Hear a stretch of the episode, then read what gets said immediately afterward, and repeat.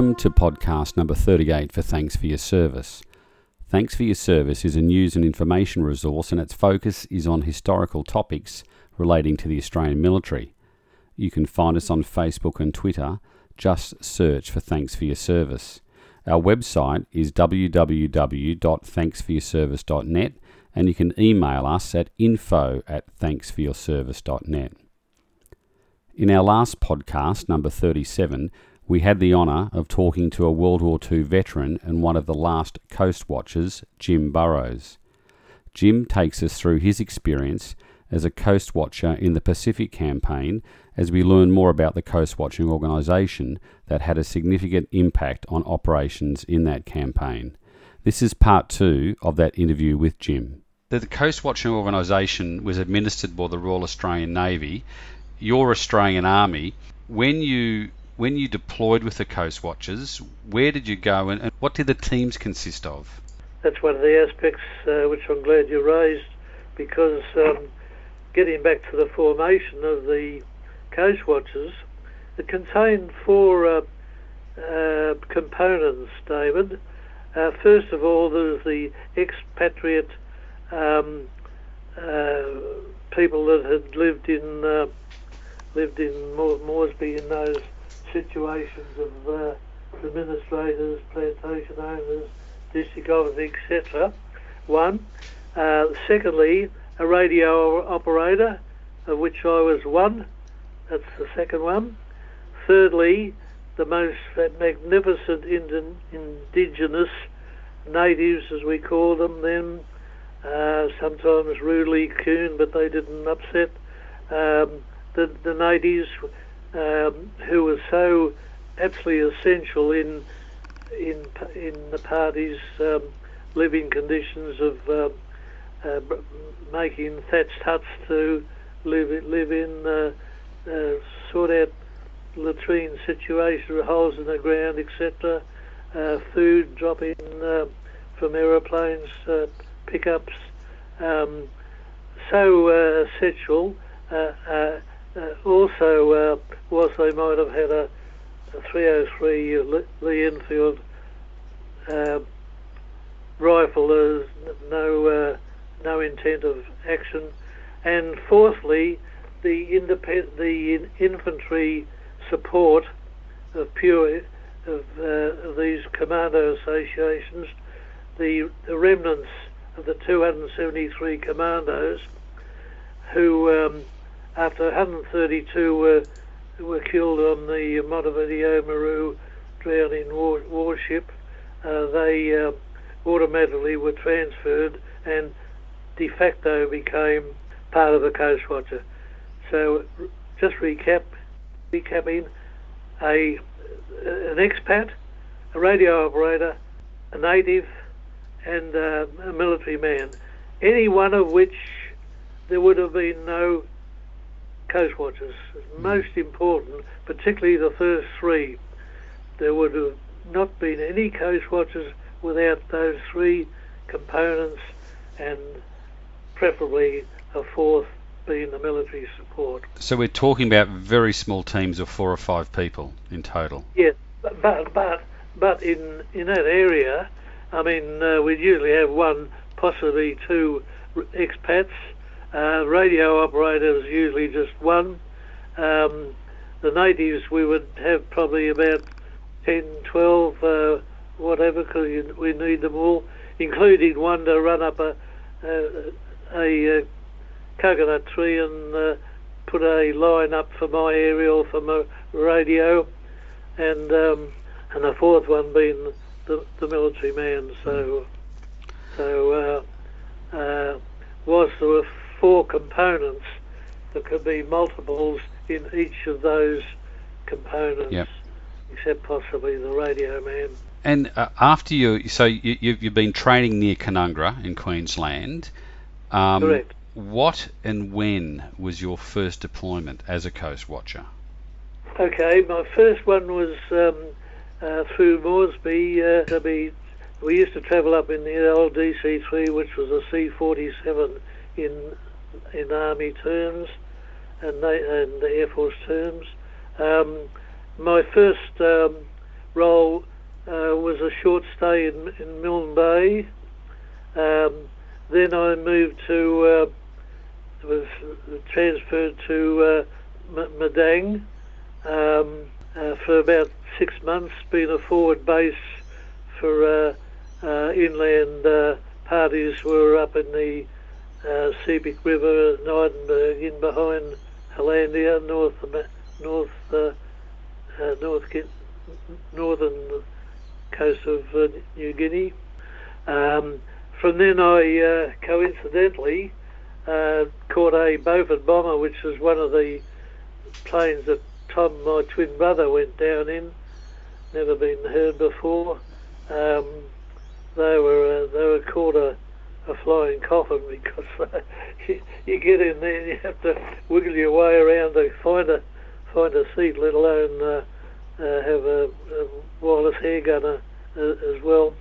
Um, but getting back to the point, um, I then uh, landed at back at, at, at and I caught an American flying boat, a, a Mariner, up to the south coast of um, New Guinea, uh, sorry, of New Britain, where the Australian troops had landed uh, unopposed um, by the Japanese um, earlier. And I joined uh, another coast watcher, Fairfax Ross, um, and uh, we were moving, our, our coast watching party were gradually moving up the coast to check the um, positioning of Japanese troops, uh, and also again uh, as to how the natives were either allies or, or, against us or with us. So, um, and then finally, by barge, barge at night, um, I joined a party of native carriers and marched uh, up for over a week just myself uh, with all these natives carrying about 56 pounds of uh, of food and, and equipment uh, up to join Malcolm English, the uh, the last uh, uh, ex- expat leader. Um, with he was a captain, Captain Malcolm English. The there was another officer, officer Lieutenant Will, Will Wilcox and uh, myself as um, radio operator. Um, it's quite interesting to know that we were the only three land-based personnel that ever saw re- Rabaul on the Japanese occupation because we were able to, um, after a uh, uh, trek through the jungle, um, uh, view the uh, air, air, air, the airfields of, uh, of um, Rabaul where we're able to um, give signals, send signals back about movements of uh, aircraft, um, uh, you know, 60, 20 or whatever, travelling south to uh, the Guadalcanal and the Solomons or uh, mm. or uh, south uh, west to um, to attack Port Moresby, uh, giving them. Um, and this was one of the main uh, strengths of the other coast watchers. Uh, there were about five parties in New Britain in uh, Japanese t- occupied territory, of which uh, I was in one of them, uh, and the others were down in Buka and Bougainville and La Vella and uh, some of the islands towards um, Guadalcanal, where the Japs had gained possession, and the Jap- and the um, Americans were trying to retake it, which they ultimately did but uh, it meant that um, the Americans were ready and waiting with about two hours' notice of, uh, of the fleet arriving there to um, be uh, general quarters in their ships, uh, um, have their land-based uh, military uh, armament ready for, for, them, and most importantly, be up in the air with their aircraft ready to swoop down and knock off the uh, Japanese invaders, which they did uh, uh, in, uh, in many many cases, and um, they they have saved uh, hundreds hundreds of uh, American lives, and they also uh, gained uh, the loss of um, Japanese invaders at the same time. Jimmy, can you? So successful that Admiral Halsey, Admiral Bull Halsey, H-A-L-S-E-Y, issued the statement that the Coast Watchers saved Guadalcanal and Guadalcanal saved the Pacific War. Hmm. This was an astounding uh, statement because um, it let the world know that the if you cut out that common denominator in the middle of Guadalcanal, it uh, got down to the fact that the Ghost Coast Watchers saved the Pacific War. Mm. Now, in doing so, they uh, cut off um, any attack by the uh, Japanese into uh, uh, into any facilities into Australia, and cut off the American support. Um, it released uh, Douglas MacArthur, who had also uh, committed to the statement of the success of the Coast Watchers, so that he was now uh, otherwise, he would have been buried. Uh, when I say buried, he would have been stuck down in the in the southern hemisphere, trying to uh, win win uh, it, it back from the Japanese. But Mm. he was able to then be released to do his island hopping in the northern hemisphere, back through uh, Salam- Salamaua, Lae, uh, Finschhafen, Saidor, uh, Madang, uh, Aitape, uh, uh, uh, uh, Hollandia, uh, Biak, Morotai, and eventually um, Philippines Back and into the um, Philippines, yeah.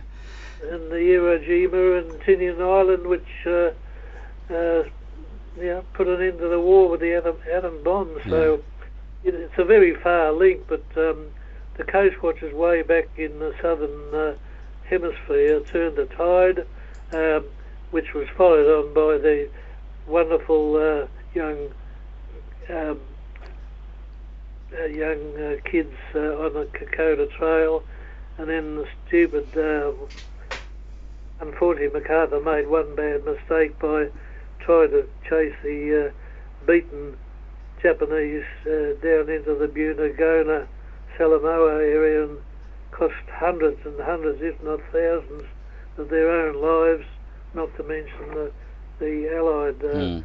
That was a, a bad glitch, but otherwise that's not in no, any way demeaning the the value of uh, Douglas MacArthur in uh, in the ultimate uh, win of the war. Yeah. Jim, can you describe for us some of the physical and living conditions that you experienced? So, you know, for example, were some of these deployments as a coast watcher were they for days or weeks or months, for example?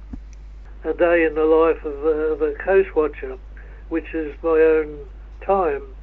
So I'm talking from experience, uh, which is just in, an indication. Um, uh, having set up uh, uh, with the, all the palm fronds and what have you, a sort of a living quarters, and um, the natives putting together boughs uh, in a crossbow, and we'd, we'd have they'd have a couple of green sleeves canvas sleeves to sleep on, and um, and I'd have a native uh, run up a leg, a, leg uh, a coconut tree to um, put a attach my aerial. But otherwise, uh, we'd sleep with our uh, clothes on, uh, including uh, I had a lovely Colt 45 and also a 15 uh, American Marine a Mariner weapon, but certainly the um, the, uh, the the the Colt was uh, by the hip. So um, we'd sleep in our clothes, ready, uh, and we were based on a uh, a ridge, quite a long way apart, so that on each end of the ridge we'd have three or four of the natives uh, protecting. Uh, any attack from the Japanese with with any uh, attack from up from the side of the the ridges uh, been an impossibility to attain anyway. So um, so we'd sleep there, and uh, uh, in the morning we'd uh, uh, have a uh, we'd, have a sort of a breakfast lunch. We'd just have two meals a day to save eating. Most of the uh, food was uh, by rice, which we had to get uh, by uh, aeroplane, drop in, in parachutes, uh, mainly to feed all our natives. Uh, then we would have single um, uh, contact with uh, Townsville and Port Moresby and other troops uh, in the field with uh, schedules. Uh, I think from memory, they're te- usually 10 o'clock and then at 4 o'clock. Um, and during which time we would um, trek down, trek across the territory to the uh, to view view uh, R- Rabaul to make any any reports.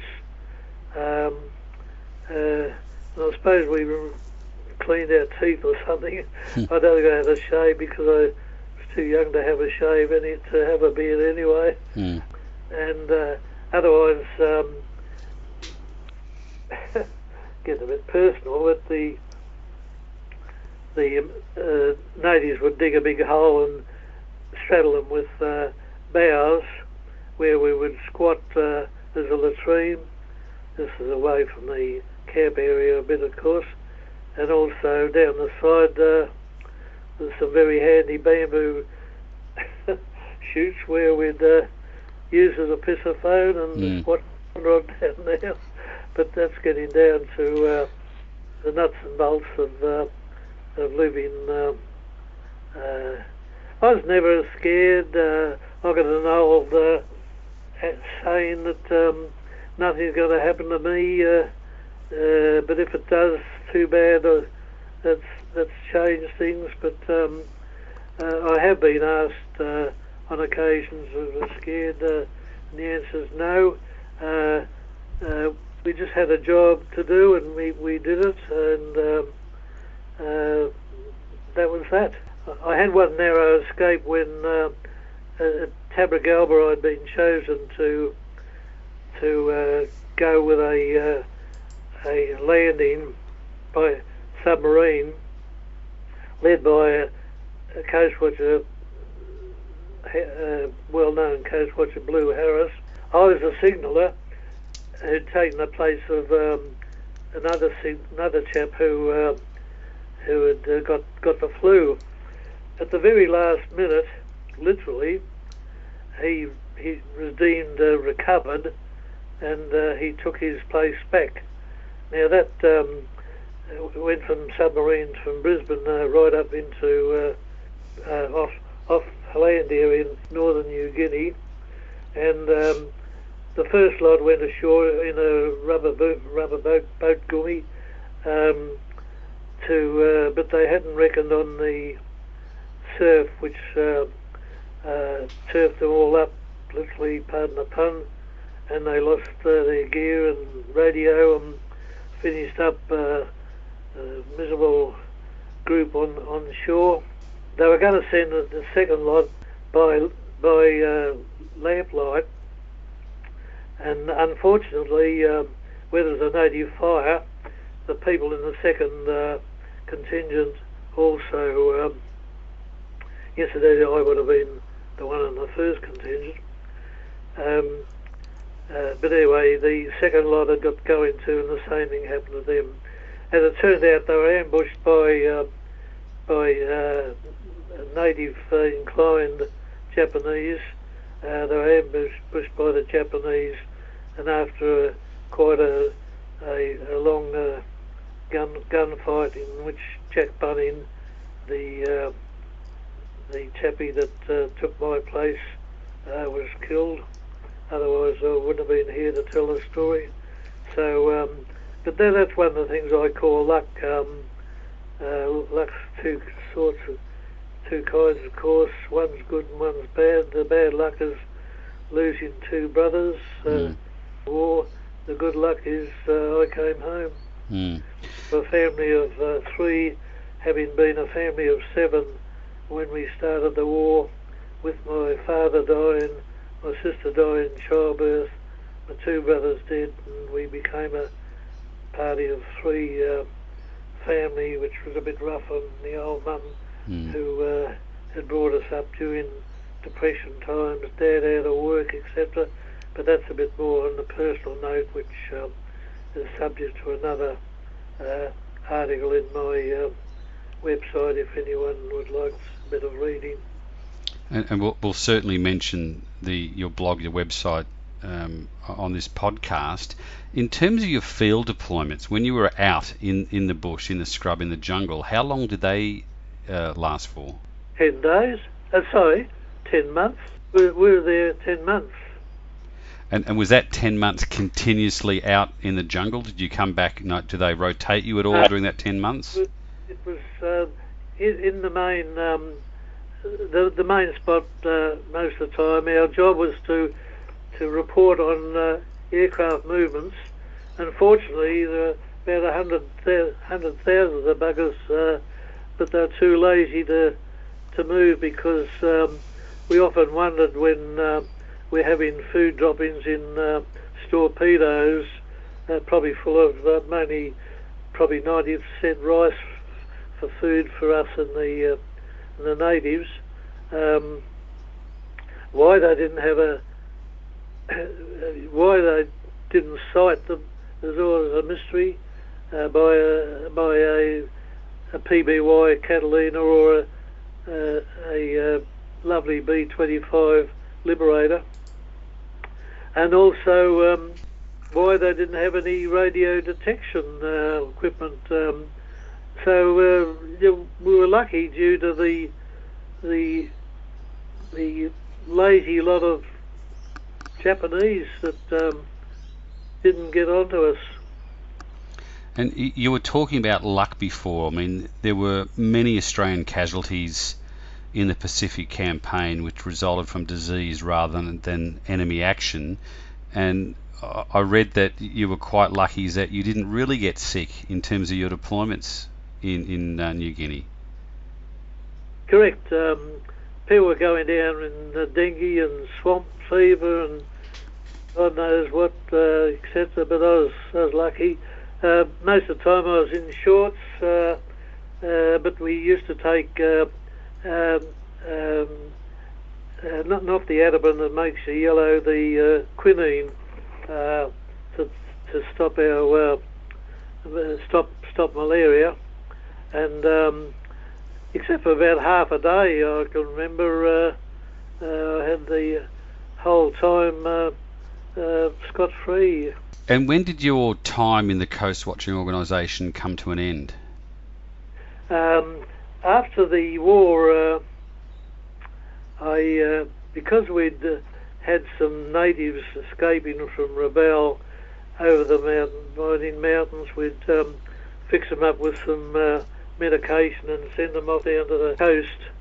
But um, bearing in mind that we were within Kui of uh, walking into there, I sought information, uh, uh, request to be able to um, walk into Rabaul because I uh, was a somewhat forlorn hope that um, I must have known by then that the, two brothers were gone, and uh, and I would carefully uh, speak to the uh, natives who always like to please, but in pidgin English, which we learned uh, very quickly because we had to live with them.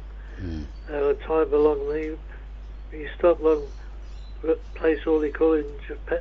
Uh, Rabaul now man belong Japan. He come now kiss him for etc etc. Um, so I uh, so I, uh, I lost lost that note there.